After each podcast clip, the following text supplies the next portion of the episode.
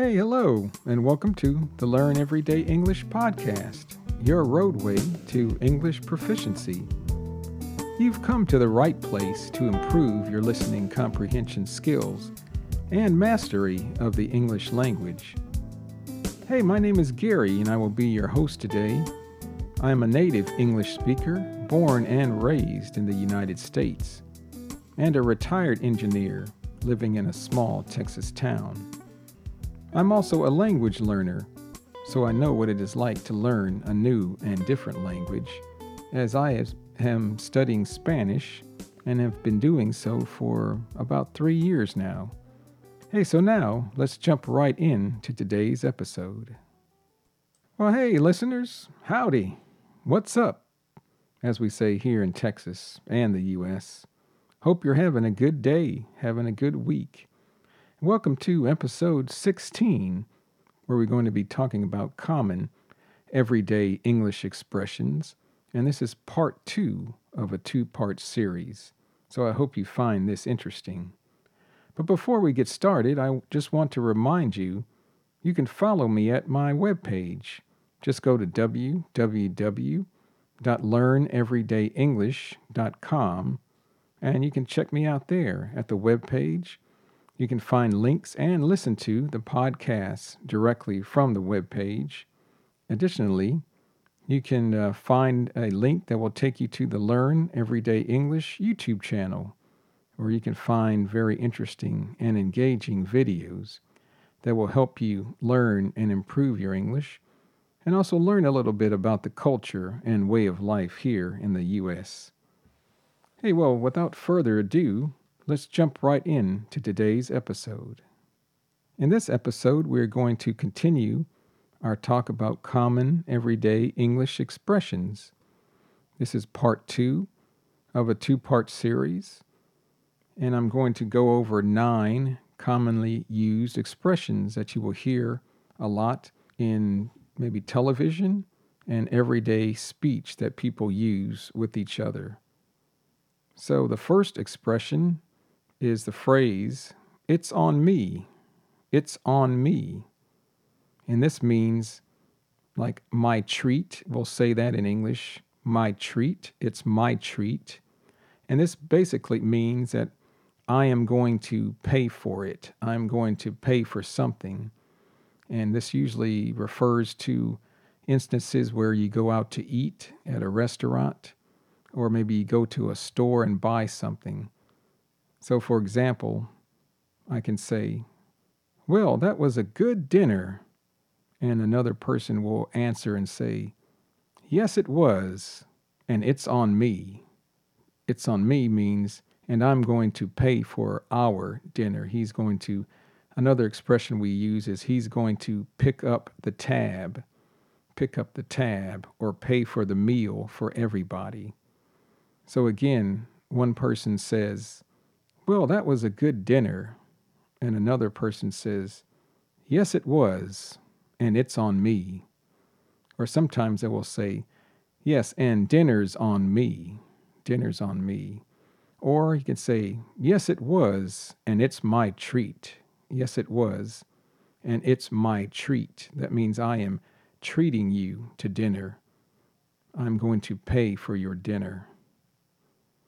The second expression is rise and shine. Rise and shine.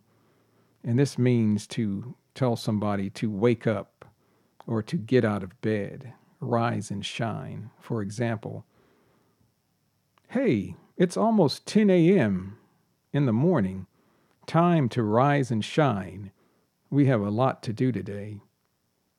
Hey, it's almost 10 a.m. Time to rise and shine.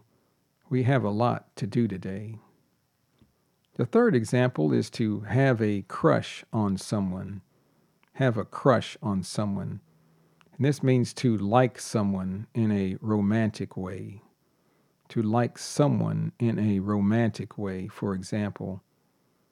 John has been hanging around and talking to you a lot lately. I think he has a crush on you. So this is a conversation between two girls, we say girlfriends, and one of them says to the other, John has been hanging around and talking to you a lot lately. I think he has a crush on you. That means I think John likes you like more than just a friend. He likes you in a romantic type of way. Also, the expression John has been hanging around means like he has been in your company. He has been maybe coming to see you a lot or talking to you a lot. So a person is just hanging around. Another example sentence with have a crush on someone is this Did you know that Mary was my high school crush when I was 15 years old? Did you know that Mary was my high school crush when I was 15 years old? That means, did you know that I liked Mary kind of in a romantic way when I was 15 years old? But this doesn't mean that Mary and the person actually dated or were a couple. That means the person just liked Mary. Number four is the expression, I'm in, I'm in. And this means I am going to participate in something, or I'm willing to participate in something, or willing to do something, or to go along with a group and do something. For example, somebody could ask, Who wants to go to the zoo this Saturday?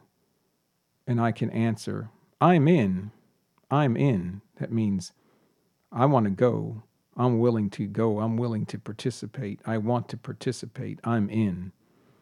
Again, who wants to go to the zoo this Saturday? And somebody answers, I'm in. I'm in. Number five is the expression same here, same here.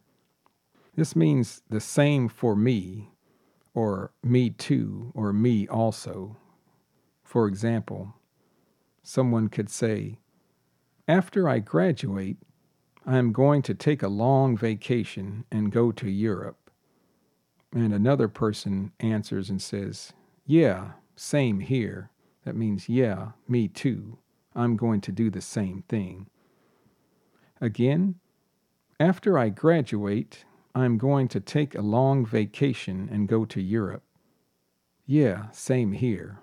Same here. Sometimes the expression same here will be repeated two times. Number six is the expression screw up. Screw up. This is a pretty common expression, but it's very, very informal, so don't use this in a formal setting, in a business setting, or with people you don't know where well. But to screw up means to make a mistake or to create a bad situation. For example, I screwed up on the English exam because I didn't study enough and ended up failing it. I screwed up on the English exam because I didn't study enough and ended up failing it. That means I made a mistake because I didn't study enough. A second example sentence is this I really screwed up I took my dad's car without his permission and got into an accident. He is going to kill me. Boy, I really screwed up. That means I really created or caused a bad situation. I really made a big mistake. I took my dad's car without his permission and got into an accident. He is going to kill me. The seventh example is to take a hike take a hike. A hike, you know, can mean like to go walking in the woods or a mountain or in the mountains, like for a relaxing walk, or if you just like to get out in nature. But to take a hike can also mean something different.